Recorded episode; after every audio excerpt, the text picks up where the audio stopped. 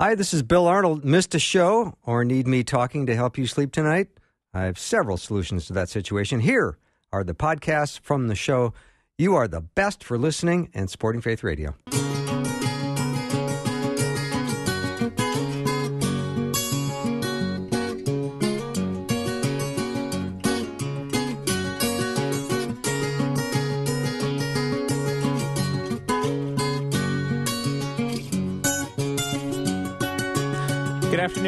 Everyone, and welcome to Afternoons with Bill Arnold. Bill is away for today. This is Peter Kapsner filling in for this second hour, and we're delighted to be joined at this time by Dr. Glenn Pickering to talk about relationships around the holiday table. If you listen regularly, you know Glenn joins us to talk about such things that help us in our relational life, our personal life. And Glenn, I think the way you described me introducing you was just simply amazing, right? That's right, absolutely. What else is there? I, mean, I love it. Let's go with the basics. We're going to talk through quite a bit of strategies that we can employ at this holiday table, especially for those of us that might have some strain in some of our relationships or maybe just some nervousness, some anxiety heading to that table. Rosie, I know we can take some questions and comments from listeners as well. So maybe remind the listeners of how they can access uh, Glenn as part of the conversation here. Well, absolutely. So you guys can, so listeners can, I can't see the number from where I'm standing. they could text in 877 933. What's the rest of it, Peter? I can't see. 2484. Yeah, 877 933 2484. And Glenn actually, at his website as well, allows listeners to go onto the website for a free 20 minute consultation. And you know that I was Yes. saying during the break that I've signed up for that consultation under five different avatars right now. So if they go to drglennpickering.com, Glenn with two N's, then they can access that, not only the show notes for today, but also for um, that free 20 minute consultation. I love it. Well, Glenn, welcome to the show, and uh, just delighted to have some of your wisdom in this. Again, if you have a question or a comment, you can definitely text that in at 877-933-2484. Glenn, get us started. Uh, what do you mean in this sort of opening segment about becoming a scientist around the holiday table with family and friends? Thank you. That's a great question. So um, here's what I think. A lot of times people say, well, Glenn, I'm going to go to Thanksgiving, Christmas, you know, Hanukkah, it doesn't matter. And, you know, I'm a little worried, I'm a little nervous. What if, you know, Uncle John gets drunk again? What if Aunt Mary says one of those crazy things that she says? What if this happens? What if that happens? What if that one brother in law that can't stand shows up? Blah, blah, blah. And I always think there's two things wrong with that question. One, it's about what somebody else, two, might do, Hmm. neither of which I'm in charge of. So I always say to those people, instead of thinking, well, what if this happens? What if that happens? I want you to think to yourself, well, of course it will. What if, what if Uncle John drinks too much? Well, he always does, right? What if Aunt Mary says something weird? Well, she usually does, right?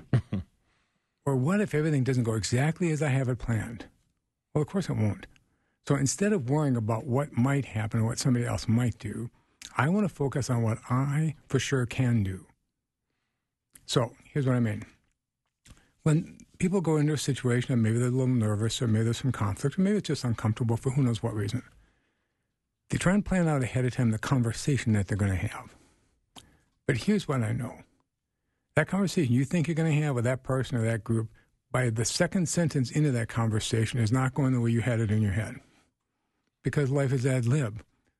You're going to forget your lines. They're going to have different lines than you think they are. And so it's not going to go the way you thought. So planning those words out is not helpful. So when Jesus said, you know, the Spirit will give you the words, don't worry about that, I think that makes a lot of sense. Because if we try and plan that out, it never works. But what we can plan out is we can plan out the person that we want to be. I can have a vision of the person I want to be at that event, and I can ask God with all powerful prayer to ask me to be that person. So, for example, I can think, and I, so I talk to my clients about this all the time. If you're just going to assume, of course, things will happen, the only question is, who are you going to be? Not even what you were going to do. Who are you going to be? I want to be really clear about that. When the proverb says, without a vision, the people shall perish, I think, yeah, they're talking about the congregation, but it's just as true about us individually. We just need to have a vision for who we want to be in pretty much any given situation. So that's why I said one of my possibilities, I can decide I'm going to go to my family and be the scientist. I'm just going to sort of take a step back instead of getting too caught up in the conversation. I'm just going to notice what happens. Take a step back, just pay attention. And here's the interesting thing that always then happens whenever my, me or any of my clients do this. we start learning or seeing differently how things actually unfold. Because, see, if I'm caught up in the drama or the trauma or the anxiety or the control of who knows what, I don't actually see what's happening very clearly because I'm in it. It is super helpful to just be able to take a step back and think, you oh, know, God, just help me take that step back. Help me be sort of a calm observer who just sort of notices the patterns that seem to happen there that is super helpful because once I get what the pattern looks like, I can think about what I want to do about it. But as long as I'm caught up in the pattern, all I'm ever going to do just repeat my part of it over and over again. Hmm. So it's important when clients think, okay, I'm going to go in as a scientist. I want them to think, yeah, not to judge anybody else. That, that judgment is not helpful. The scriptures say we're not supposed to judge. They're not kidding. So I just want to go in as the observer. Oh, this is what happens. And then somebody says this and then this person always gets all defensive. And then this person steps in for them. And then chaos ensues. Oh, that's interesting. to mm. literally just watch the pattern. But for this reason, especially, and to notice especially, and what is the part that I used to play? So that's what I mean. We're not going to like to judge anybody else or take anybody else's inventory. It's just I want to understand the pattern, and I want to see then in that process what part I used to play. Because once I get that, then when Jesus said, Why do you see the speck in your brother's eye? You don't see the log in your own eye. We start to get a better sense of what that log might look like. Yeah, I, I, think that's so helpful, Glenn, because I know that sometimes into situations in which I'm feeling a bit of anxiety relationally or, or nervous, I, I walk in sometimes unwittingly, almost with a slow propane leak. I know, yep, that that just and then there's right. going to be a match that just yep. somehow ignites it and yep. explode. But you're talking about somehow developing the discipline of standing back a little bit dispassionately, not unengaged. You're not talking right. about disengaging, right? right? You're just talking about dispassionately being able to step back and say, "Let me just observe this for a little bit," without necessarily having the slow leak that's present that could exactly. just explode. Right. Because as soon as I do that, I'm going to think, "Oh, this is where I would have stepped in." Or this is where I would have said something or this is the kind of topic where I would have gotten all defensive, or this is where I would have thought I needed to fix somebody or rescue somebody. Oh, okay. And I can even feel in me that temptation, even in that moment, to want to do that. And that's just my sign. Oh, that's how I kept that odd little interaction going. That mm. was my part of that. Can you still talk in the midst of this Absolutely. as you're stepping back? Like, how do you engage then? Are you sort of mindful of that? I am going to continue to engage, but I'm right. just not going to let that place explode. Right. And I think for me, it comes down to this Sometimes, if I try to talk to people about that, they think, "Well, Glenn, you used to be an electrical engineer, so that's easy for you to be the scientist." But I think I don't mean it like that. I don't mean like I don't care or like I'm not even in the room really. I mean, how can I say? I just think it's my human ego self that gets kind of caught up in the transaction. But see, my spirit, and I, and I only see that little bit of what's happening. But see, my spirit sees everything. And so if I'm almost watching it more from that sort of spirit perspective, what is my best self, my purest self? Noticing. Hmm. I will see that whole interaction in a way that my little human ego caught up in the transaction self can't really see because I'm too caught up in the weeds to actually be able to see the forest all around me. Hmm. Do you have some examples of this where you've been able to, to put this strategy in play where you sort of step back however much a little bit and, and maybe just watch the fabric of that relationship change a little bit? Because undoubtedly the other uh-huh. person probably is coming with a bit of a slow leak as well. Right, does that right. change some things in the midst of it? It is so interesting to me how often that does happen. Now, I always want to caution my clients a little. We're not going in this to control somebody else. We're going in this so you can change the way you interact interact with people. Mm. So this is not about manipulating anybody else. But if I do go in just thinking, I just want to notice and start shifting how I do things, it will almost invariably have a shift on how the whole rest of that conversation goes because I'm not doing my part that kept that thing going. And so almost always then it will shift the conversation, not because I'm trying to, but just because I'm just trying to pay attention so I understand what usually happens. That's interesting. And so you do sometimes even notice that almost the entire day can change, I'm guessing. Yes, and I, right. I, assume even the first 15 minutes of what right. you're describing is maybe the most critical 15 minutes of that initial engagement right. with somebody to set the tone of how the day may go. Absolutely. So even if um, in the past maybe I'd walk into a room and I'd be thinking, oh, there's some people here who don't like each other, there's a little conflict here, blah, blah, blah. I'm, I'm going to walk in that room thinking, you know what? First of all, I'm going to hug everybody in that room. Let them know how happy I am to see them. So I'm focused on them. And I'm going to start that way. And we're going to talk about that more in a minute. But it's just another way. I can just choose who do I want to be when I enter that room. And if I'm going to be that person who steps back, I'm the person who instead of reacting instantly, just slows down long enough to make sure I see what's happening so I'm actually choosing my response. So it's not that I don't respond. I respond from that place where I'm sort of seeing how that interaction is unfolding and thinking, how can I do my part differently? Mm, that's super helpful. We're chatting with Glenn Pickering today about the relationships around the forthcoming holiday table for many of us. If you want to text in a question for Glenn, something specific about your own holiday table, you can definitely do that at 877 933 2484. When we come back from a short break, we're going to get into what Glenn just referenced, and that is how we can become a loving person and even a disarmingly loving person to sort of set the ethos of the day around the holiday table.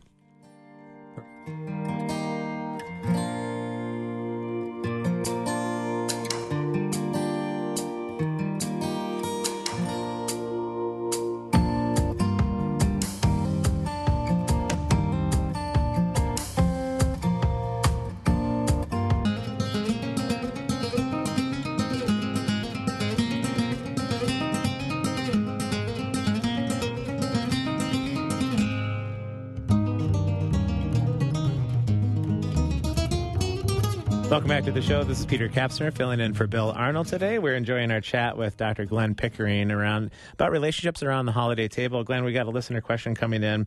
Pretty astute one here, as usual, from the Faith Radio listeners. This one is your description, Glenn, of holding back, being sort of dispassionate, and, and watching how it all unfolds. How does that compare to being led by the Holy Spirit?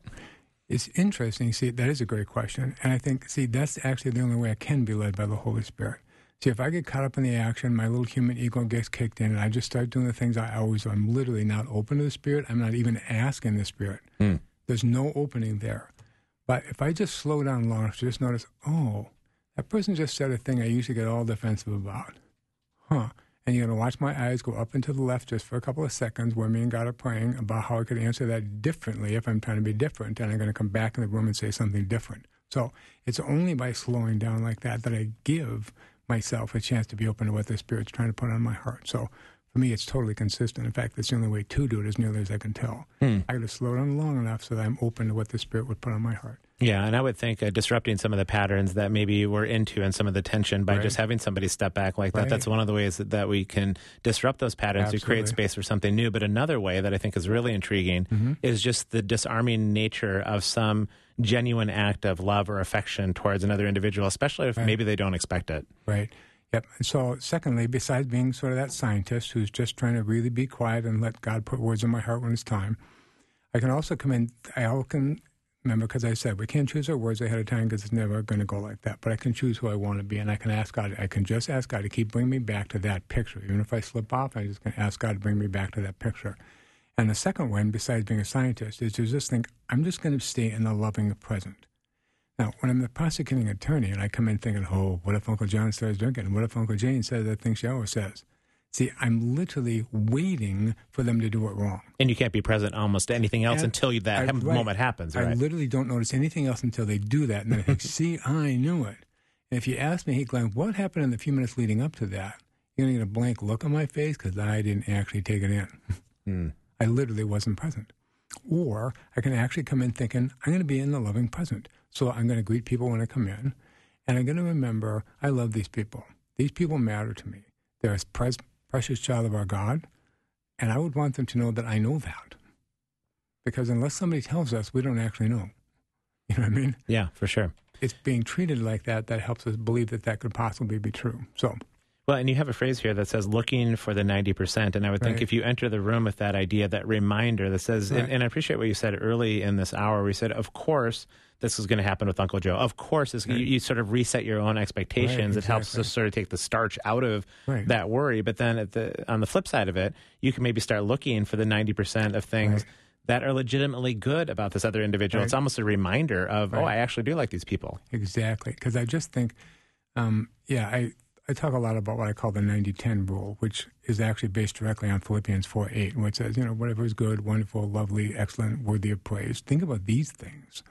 And so every person in that room is important to me in one way or another. Every person in that room has gifts. Every person in that room has some things about them that I admire. And I want to be really focused before I ever come in the room on the fact that that's true. Now, I, w- I can just imagine, Glenn, that there might be two family members listening to this same show right now, and they're having to apply this to, to one another. But in, in fairness, I think some of it is helpful to just recognize that, hey, I, you know, I've got 10% of junk in my own life for Yep. sure. And so I hope that somebody else is going to look at the 90% that I'm bringing. Right. And I think, and if we can set that ethos as somebody who uses that word all the time, I guess, um, I don't know what you're talking about, Glenn. that would be my new cliche. I like it. I'm I- going to keep using it. Uh, you can steal that word from me. I, don't appreciate that. I'm I'll sure I give you- stole it somewhere else. I'll give you credit. All right. So, um, so yes, um, I, I want to come in the room thinking about the 90%, about what's good about them, what I love about them. And part of being in the present then is that frees me up to pay attention to what's actually happening. Now, partly here's what I mean. Mm, well, here's how I always think about it. Back when I was taking one of my doctoral counseling classes, um, the professor said, okay, what do you guys think is the most important characteristic of a, of a counselor? And people say their experience, their expertise, their wisdom, blah, blah, blah. And the professor said, nope, the most important attribute you can have is your ignorance. And he looked at me and he said, Glenn, that's why I think you're going to be so good at this.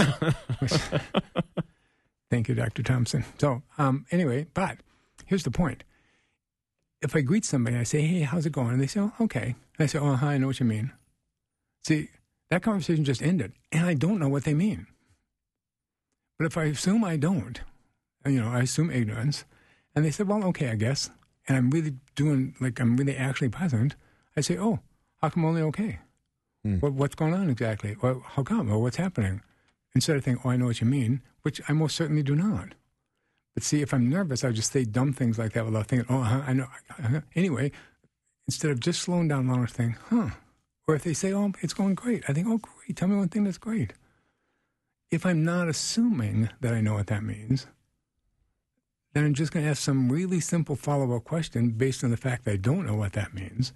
And hmm. suddenly we're having an interesting conversation. And all my worry about what Uncle Mary might do or Uncle John is not there. I'm just focused on the present person right in front of me who might actually be Uncle John. well, and as you're you're talking about this, it, it seems the invitation into this is that one of the signs, perhaps, of a relational or a spiritual maturity is an authentic humility, a recognition that in the in the craziness that is the communication process, right, where we're trying to use these little characters and wind them together in different kind of forms and symbols to, to talk with one another, that we're probably going to miss it from time to time. Oh my gosh, my wife and I laugh about this all the time. We teach communication classes. We've been doing seminars. We've been married for all these years, and we still get it wrong so many times. we just laugh hysterically about how true that is. So, if it happens with this person that you literally know inside out, well, how often it's going to happen with everybody else? A lot of the time. Yeah, I love that. Well, and Glenn, even going into these kinds of conversations, what role does gossip or lack thereof play in terms of spinning perceptions of one another? Because I think about if I go to my friends the 48 hours, the 72 Mm-hmm. hours before holiday dinner, and I tell them, all about Uncle Joe, to use the person Right. that you're, Yes. you're, you're referencing, Right. and and then I sort of almost whip myself up into a perception Right. of Uncle Joe, and I, now I can't even see him anymore because I've gone sideways with this for so many hours. Maybe understandably so, we're looking for some wisdom and insight, but sometimes, or maybe oftentimes, that just flips into a gossip thing, and then I can't be present in the ways you're describing. Right. I get. I think that's so true. And so, I call that game team tag, when me and you agree somebody else is the bad one. Um, right, right. And um, and I just think if somebody invites me to play team tag with them, I don't want to do that because it's what I would call a form of false intimacy. Like we're talking about intimate details, but it's about hmm. somebody else's life, not mine or yours.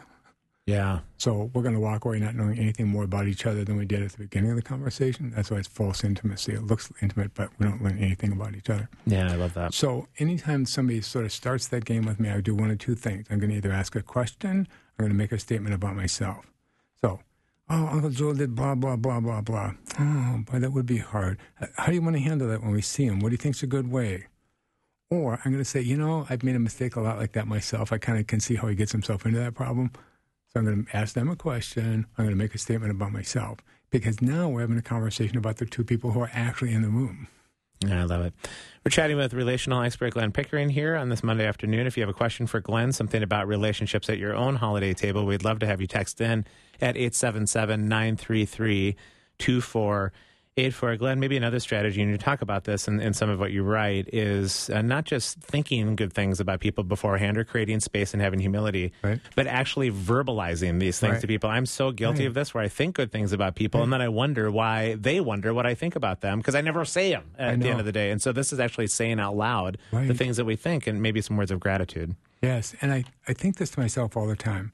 The fact that my I love my wife Gwen doesn't actually change her life. The fact that I love her and she can tell changes her life. Hmm. So unless I had that care for her and she knows it, Yeah, you need to say that again. Hang on just a minute. How did you say that? Because Ro- Rosie, both of our heads just exploded right there. well, darn good then. I, I decided I'm going to be more like Jesus. They'll be real cryptic, leave town. I, lo- but I- but I think you said that that your wife Gwen. Right. Um, Yeah, I always I always think to myself, if I love my wife Gwen, but she can't tell, it doesn't change her life any. But if I love her and she can tell, say that changes her life completely. I love that. No, it's the same about a faith walk. I didn't become I didn't become a Christian the instant God loved me. God loved me all along. Hmm. The instant I got that God loved me, my life changes. So until somebody loves us and we know it, nothing happens. Which is why if I think something great about the person at the party, I'm coming in 90-10, I'm thinking what's good about people, and I don't say it to them, it's pretty much as if I didn't feel it. Mm. And I'm guessing you see quite a bit of deficit in people's own lives or just having words of gratitude spoken to them. So it, it must just be like a balm to the soul. It so is for all of us. And honestly, here's the really cool thing. If somebody says, Hey, Glenn, it's good to see you. I always love it. You always bring so much blah, blah, blah, blah to the party. A, that's a nice compliment. B, I might not even know that about myself. We don't actually know what we're good at because the things we're good at we take for granted because they always come so easy for us. So we think everybody's good at that. Until somebody tells me, Glenn, that's a real gift of yours, I don't know.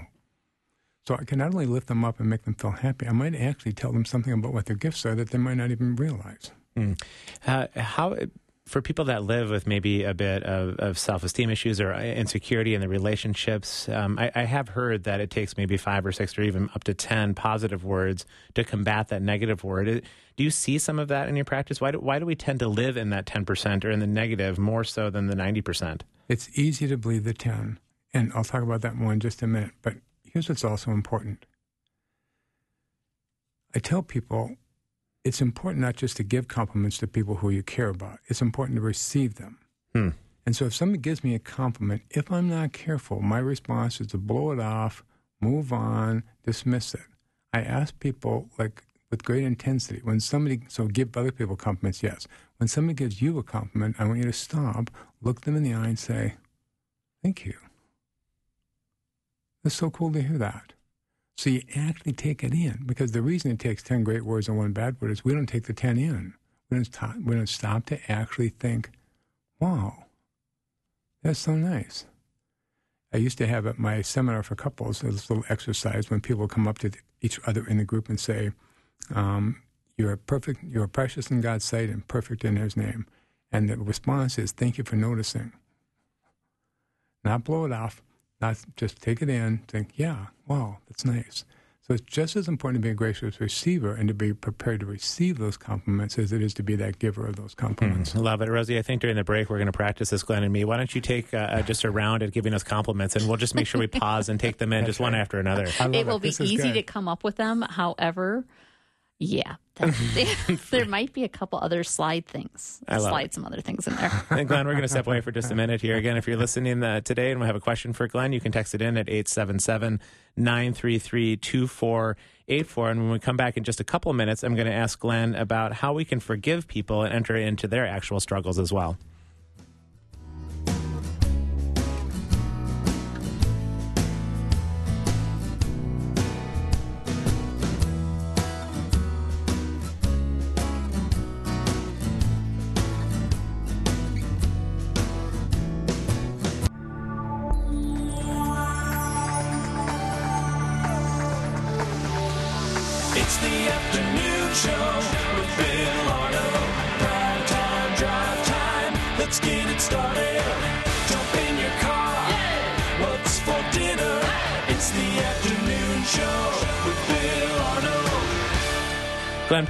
What is going to be for dinner at the holiday table this Thursday? Is, is there, yeah, is there something specific at that table that you're looking forward to? Yeah, dressing. That's what I asked for. We'll Yeah. see if I get it. You know, dressing is a thing. It seems like we should have it more than once a year. Every think time I'm at that too. Thanksgiving Day table, I'm like, why only today? That's right.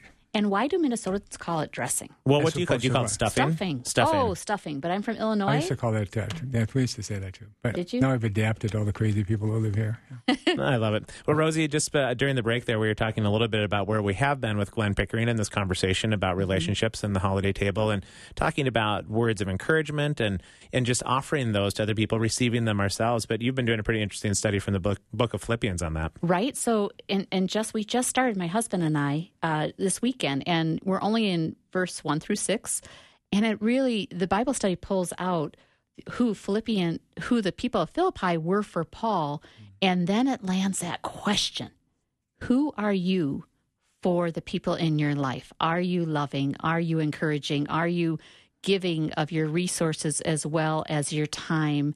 Even when things are difficult, because obviously Paul was in bad spaces and they times, still right. stuck with Yeah, him, right. right? And so, just Glenn, as you were talking about that, I thought the words of encouragement are so necessary, Oh, even if it's yes. not your love language. Right. That doesn't give you an out No. because you know we all operate in all five love languages. It's you know we might have one above the other, but to encourage somebody is is so important. I think it's right. When I um, first started doing ministry, I had a senior pastor who I really admired. And about a month into it, you know, I came out of engineering school before I went to seminary. So I came into church working as associate pastor doing youth work in my first year in seminary. And the um, senior pastor, after I'd been there for a while, said, Well, Glenn, how's it going? And I said, God, I love being at this church. I love these people. I love the ministry. Um, but, you know, I'm an engineer. I can remember people's telephone numbers from when I was three, but I'm really struggling to remember people's names. And he thought for a minute and he nodded and he said, Well, then you're going to have to get better at that. Which I thought was so perfect. No judgment. There's no condemnation in Christ, but there's also a clear sense of yes and, Right. and you need to get better at that. Yeah. And so to people who say, Glenn, I'm not very good at encouraging, I think I believe you. I'm not arguing with you. And it will be helpful if you get better at that. Mm, Yeah, indeed. And encouraging can be something that Oh, is, is truly learned, uh, like Right. just about any other skill. I think Right. It also invites us into something that uh, can be even more difficult. And this isn't maybe necessarily a learned thing as much as it, you, you need some grace from a different kind of source. And that's when you're Right. sitting at the table now. And there's going to be some kind of unforgiven sin. Right. And I, I can just imagine, as I'm sure you can, that there's probably a lot of gatherings where something has happened, some relational fracture, some actual sinful behavior has brought wounding. It has been unrepented of, it's been unforgiven. How in the world, Glenn, do you begin to sit down at that holiday table? Well, I think two things about that. Um, so I'm going to start sort of general and then get more specific. One, it's important to remember their struggles are their struggles. Partly we get hurt because we take their struggles personally.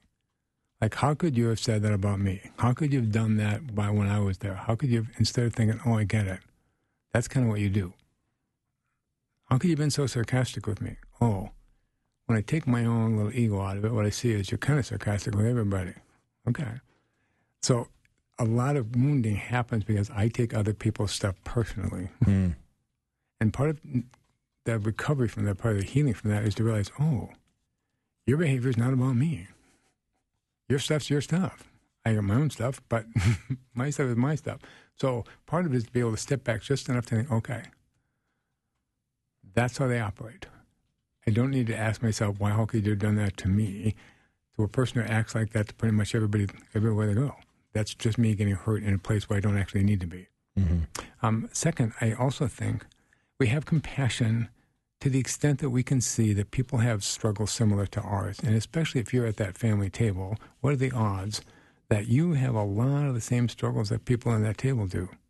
You are genetically and or environmentally related to every person at that table, probably in one way or another. So you probably have very similar struggles. So I might ask at my family table somebody a question. I might get sort of a short, terse kind of answer. And I can be frustrated with that, except, you know, I'm autistic. Hmm. I tend to speak in short summary sentences.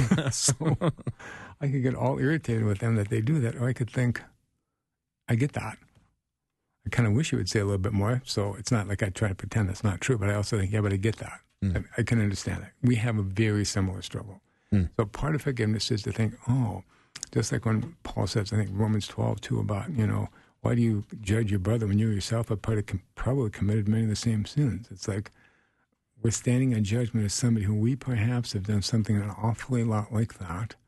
And maybe it's a lack of forgiving our own self that's keeping us from forgiving them. Hmm.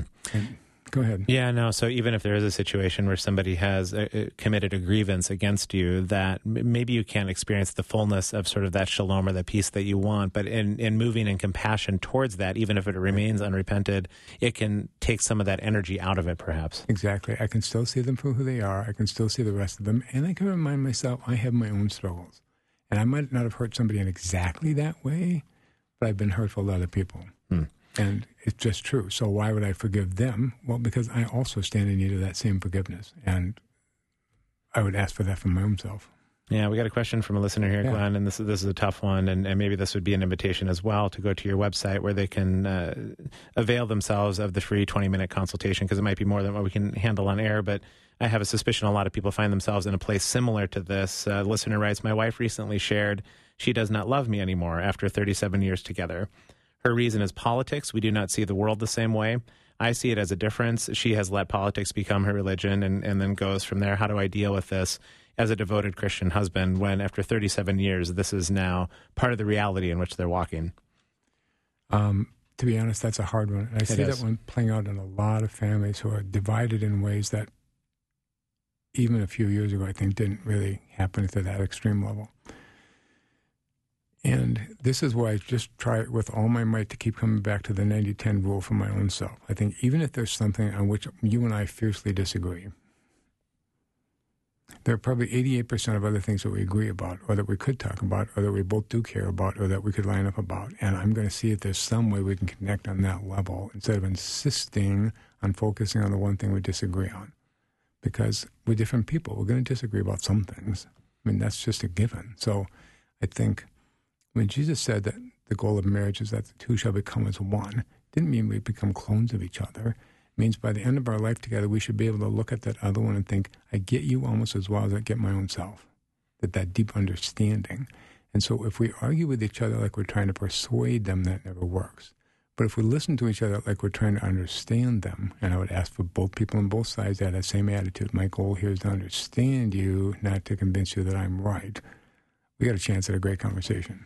Yeah, for those that are listening right now and find themselves in a similar, really difficult kind of situation, please, again, you can go to drglennpickering.com and request a free consultation there as well. And, and Dr. Glenn can help you a, a bit walk through some of those things. Glenn, related to that, and when we experience these differences at the table, and let's just use politics as an example, we seem to be all relatively divided about that topic as a country, as families, as people, and all of that. There, there's, again, we've used the word disarming a couple times today uh, that we're, it can be disarming to simply agree with somebody else's position, some place where you can authentically agree with them, when otherwise it's just going to be heated back and forth. But when somebody says, well, hang on, that's actually a really interesting point Right. from their perspective, that can also take some of that energy out. Right. I, I see this all the time. So is going to sound a little off topic, but I promise it's related. Couples will say, well, Glenn, we argue about everything. And they'll say, for example, I came home last night and I said to my wife, I would really like to go out to eat somewhere. And she said, I've been in the car all day. I'm sick of driving around. Now that's going to sound like an argument. And they're going to argue back and forth instead of thinking, oh, so if we went out to a restaurant that was close to our house, we'd both be happy, right? Mm-hmm. And so I just think it's the same with political politics. Christianity doesn't matter. We can focus, just like the Bible tells us not to, on little details that we disagree about and wreck our whole faith. Or we can really, really focus on that 92% of everything we all think, yep, that makes sense. This is true to me. I can affirm that about you. This is the place where we agree, and we could build forward from that. And we have to be really, temp- really, mm, how can I say? See, we're supposed to focus on the 90%, like it says in Philippians 4 8. But the world says, no, no, no, the 10% is the part that really matters. That's the part that really proves you're not good enough. And we have to understand to let ourselves get pulled into that conversation where we're only seeing the 10% of that person, what we disagree, what we don't like about them, we are, we literally have just left the godly path, like behind us. Yeah, that's really helpful. Glenn, we got another question for you here from a listener. It says, Question for Glenn Is it true that the thing that irritates us about another person is often, uh, at times, our own weakness? And Rosie, as you might imagine, I don't get irritated by anything, clearly, because there's no weaknesses. Glenn, is this no true? I think we better just move on from that part. Is- I mean, it is interesting, right? Where we Yes. maybe notice our own weaknesses and suddenly it just really irritates us when we see it in somebody else. Yes, it's a very, very high probability that if there's somebody and I meet them and pretty much right away they bug me, there's a It's that they have the same issue that I have that I've not yet resolved. And because it's unresolved in me, then I get triggered by them. If I've had that issue but moved through it and resolved it, I'm, I'm going to see them compassionately, like, oh, you're on the similar road that I was on. But if I had that similar issue and I haven't resolved it yet, then I'm going to be really harsh with them almost every time. Yeah, I've heard it said that we minister from those places of those deep weaknesses in which we've walked through ourselves. And, and, and I think it's such an invitation to to be an actual Christ like person is to be real about your own Right. weaknesses and be willingly and humbly walking through them. Yep, for sure. I think that's right. Because otherwise, we don't have anything to offer to people. Yeah. Hey, I don't have any problems like you do, but I want to give you advice. Well, that doesn't go terribly well, yeah, does it? Does not go too well. No. Yeah, indeed. And talking with Glenn Pickering here about the holiday table. Uh, again, you can text in your questions at 877 933 2484. Glenn, we're going to step away here. We've got one segment left, and we're talking about creating a strong team in that segment, about what it means to move from some of these places where it might be difficult between us, where we have a, a, a bit of fracture and tension, but there is also hope in this too. And, and I'm sure you have, as many people have probably had, experienced families that do start coming back together, friendships and relationships that do start coming back together. So we want to get your advice on that here next on Afternoons right. with Bill. This is Peter Kapsner filling in for today.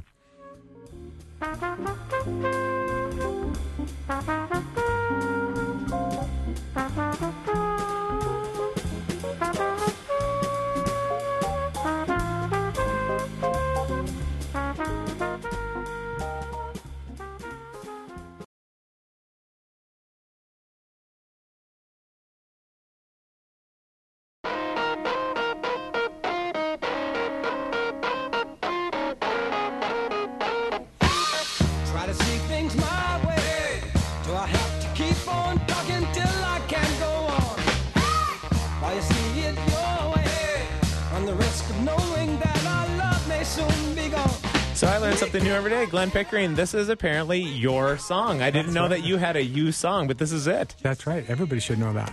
I love it. well, we're talking with Glenn Pickering here about relationships and around the holiday table. If you've missed any part of Afternoons with Bill today, you can head to the app and download the app, My Faith Radio app, and listen to it uh, on the podcast. You can also stream it live. That's how I tend to listen. Rosie, I know is it's a it's a very uh, reliable way to get the stream coming through. So I usually have it on my phone, and you're saying like me, sometimes it's active on my phone.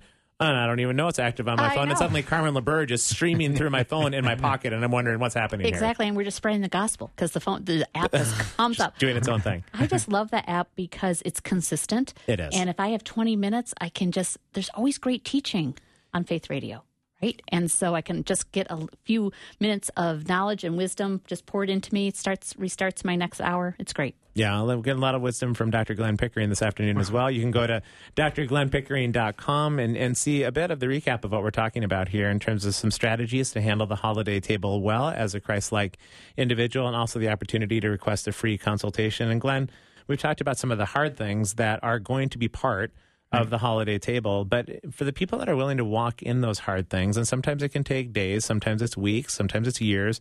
But when but you, you stay with these things that are part of kingdom life, a lot of times there does get to be some hope. There does get to be some strength that grows. There's some change. There's some healing. This stuff is all possible, even if it's a slow road. It can begin to happen. Right. And here's how come because all of us want that. So, um, hmm, how can I say? If I invite everybody I meet into a right relationship with me, 94% of the people will come. And it's not because I'm so charismatic, because we all know I'm not. It's that um, we all want to be in a right relationship with each other. We want that so bad. I mean, it is literally carved into our soul to want to be connected to God and to other people. But a lot of times we just don't know how to do it. So if somebody gives us a chance to do that, we're very likely to respond positively, especially like you say over time if they do it consistently, because we actually want to be more connected to each other and to God. We have this deep need for that. So I don't have to make people want that. I just have to give them a chance to do it. Is there some part of the strategy too that you acknowledge that maybe you're feeling isolated oh, and, Oh, yeah. and we live in such an isolating time, right? The hyper individualism that is our country in which we're encouraged to go do your own thing, find your own way, chart your own you, all of that. It has led, at least as I've seen among families, especially the young people that I'm with, to this epidemic of anxiety born from isolation. And so I think to just say out loud, hey, I actually feel kind of lonely from time to time. That that's another place of just humbling yourself a little Right. bit. That then maybe is invitational Right. to everybody else to kind of enter that same kind of, uh, of conversation. Right. The more we're able to just be our authentic self, the more it enables the people around us to do the same. So if I'm with a group of 10 people and I say, you know, I like my life pretty much, but there are times when I feel really lonely. There's a darn good chance that one or two or three other people at the table are going to say, oh, you know what? I struggle with that too. And we're going to suddenly have a really, really important conversation about that, which if I haven't said that out loud would never have occurred. Yeah, so many of the things that you're talking about, Glenn, is somebody's willingness to go first Right, somehow, whether it's exactly. in a compliment and an encouragement, and maybe just sort of stepping back and thinking, "Hmm, we're forgiving." The, the importance of, of setting that standard in the conversation of a willingness to go first. I think I often find myself within the posture saying, as soon as that person starts acting a bit mature, then maybe I'll grow up too, but not until then. And we're talking about something different here. Right. No, I think this is really great because all the stuff I'm talking about today really does come under that heading of how to take the initiative instead of reacting. That's why I started off saying, "Hey, what if Uncle Mary John does this? What if Aunt Mary does that?" Like, how? It's like no, that just puts you in a total reactive mode. I want people to go in with a vision and a plan of who they're going to be. So it's a proactive mode because you're right. Then instead of waiting or reacting, I'm actually being proactive, and um, which of course means we have to step out of our comfort zone. But we literally can't be on a godly path if we're not willing to do that. So Mm, yeah, we talked uh, just in the last segment about forgiveness a little bit. Another listener question comes in, another tough one here. Glenn is not just necessarily forgiving somebody else, but it says, how does a pers- person forgive themselves for something that maybe they did 25, 30 years ago or whenever it was, and it was really devastating somehow to a relationship? Right. Here's the cool thing we actually can't forgive ourselves. The great thing is we can accept forgiveness.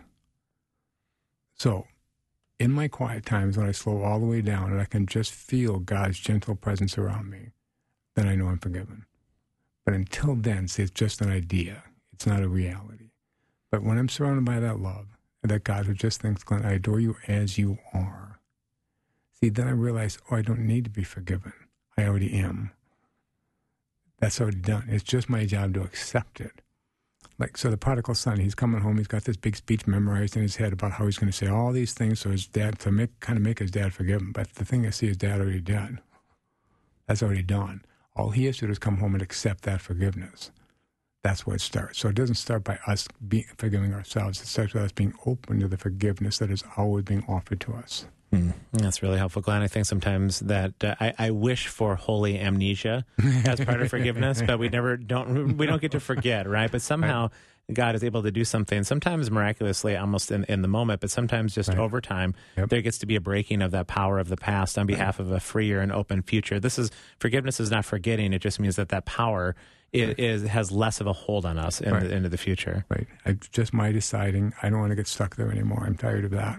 Yeah, I love that. Uh, Glenn, you talk about some just real practical things too in terms of doing some things where there's some commonality, some affinity Right. as you're rebuilding life together, taking a walk. I you have down on this list actually taking a nap. I'll tell you what, when the when the turkey's done and the football game's on, and I I want to care about the football game, but uh, I don't really care about the football game. Right. Just being in the room with three other people where you all fall asleep, there's something about that that builds community. It just is. And there's something about, again, just being honest, saying, you know, I'm so tired, I can hardly watch, I'm going to take a nap.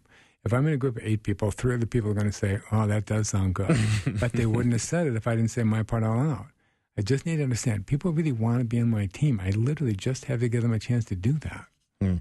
So, Yeah, other practical things in terms of just becoming a good listener, uh, just the way you verbally and non-verbally carry yourself in a Right. conversation can speak volumes. Again, these things actually heal when Right. when we pay attention to one another in this way. They do because all of our hurtness is about feeling like we're alone. So anytime somebody listens to us, cares for us, connects with us, there's a healing that happens. Every loving interaction is a healing moment. I promise. So I talked a little bit just about being a team. So I want to come back to that just for a second. Right. We got two minutes. We do, yeah. Okay, great. Um, let's say me and my wife are going to an event, or me and a friend, or there's a family member who I who I do feel connected to who's going to be at the event. A lot of times, if I come in with a vision of who I want to be, if there's even one other person in that room who's on that same team with me, who has that same plan, it's super helpful. So, for example, um, my family plays tag quietly. Gwen's family plays tag really loudly. so, and we would get sort of pulled into those crazy conversations, and we realized it's bad enough that those guys are doing that, but it's way worse that we're letting it affect our marriage. Like we get pulled in different directions by that. That's that's bad for us. That that's not what a godly path looks like. So we just got better at anytime we saw people playing tag or getting a conflict that was just sort of crazy, we would just look at each other and smile like, uh huh, I saw that. Yeah, I see that. Yep. Like, and just knowing there's somebody else in the room that gets it was also just trying to be loving and sort of taking a step back, watching it, being that loving person, or whatever it is we decided we want to do. Just seeing one other person doing that and sort of nodding at each other when we do it is super helpful and really helps you stay the course. And if somebody like is thinking, okay, I want to be, give people more compliments, and um, and you see them give somebody a compliment, I'm going to look at them like, yeah, I'm proud of you. Way to go. That's so good. Like even if there's one other person who's on our team in that group, we're so much more likely to be able to stay true to that vision. So oftentimes when people say, I'm going to go home to my family, Glenn, help me see that vision, who I want to be, my first question is, who's going to help you be true to that vision? Because even just having one person on the inside is super helpful to us. And even if I just know that there's one person who knows if I feel like I'm kind of losing it, and I'm going to say I'm going to go for a walk, who will say, hey, I'll go with you. Great. Not going to argue, not going to tell me I shouldn't. But they're going to think, hey, you know, that's probably a great idea because we've talked ahead of time and they know when I get to that point, it probably is a great idea. Hmm. It's super helpful to have at least one ally, not like an ally against everybody, ally on my team about trying to help me stay true to the vision I have about who I want to be. It's nothing against anybody else. It's just about helping me stay true to the course that I want to pick out.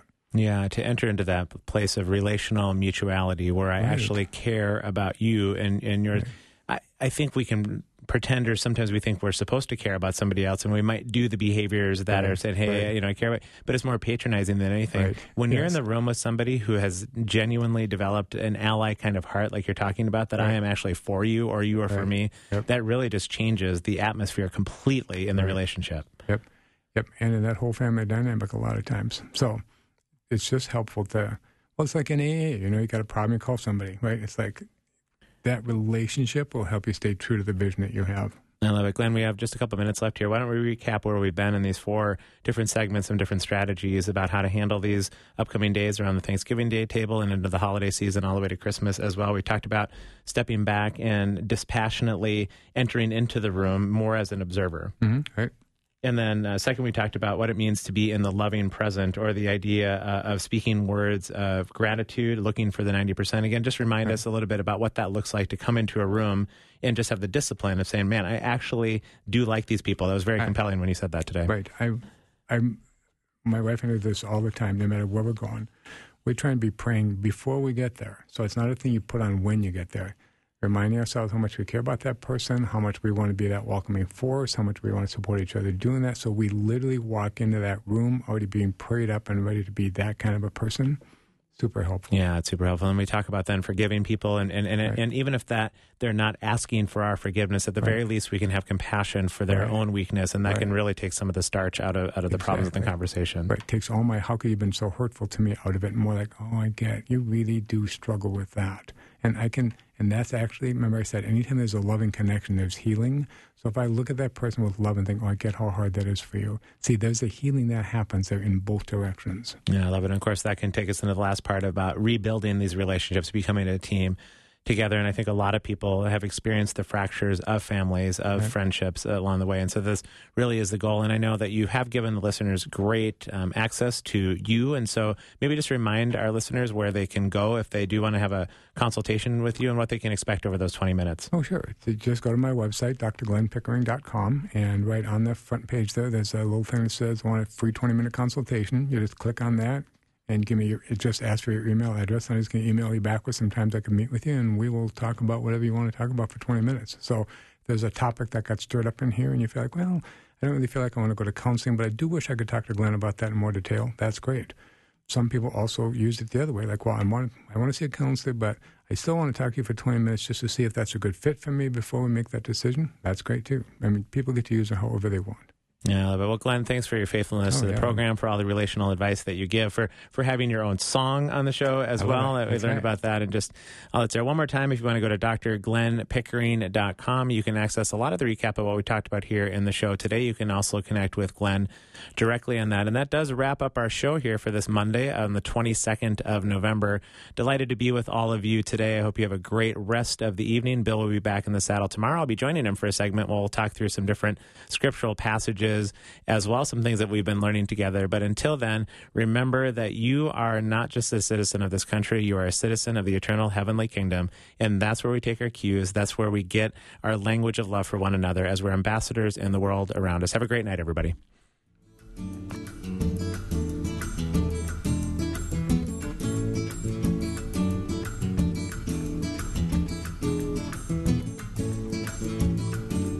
Thanks for listening. Programming like this is made available through your support. Information available at myfaithradio.com.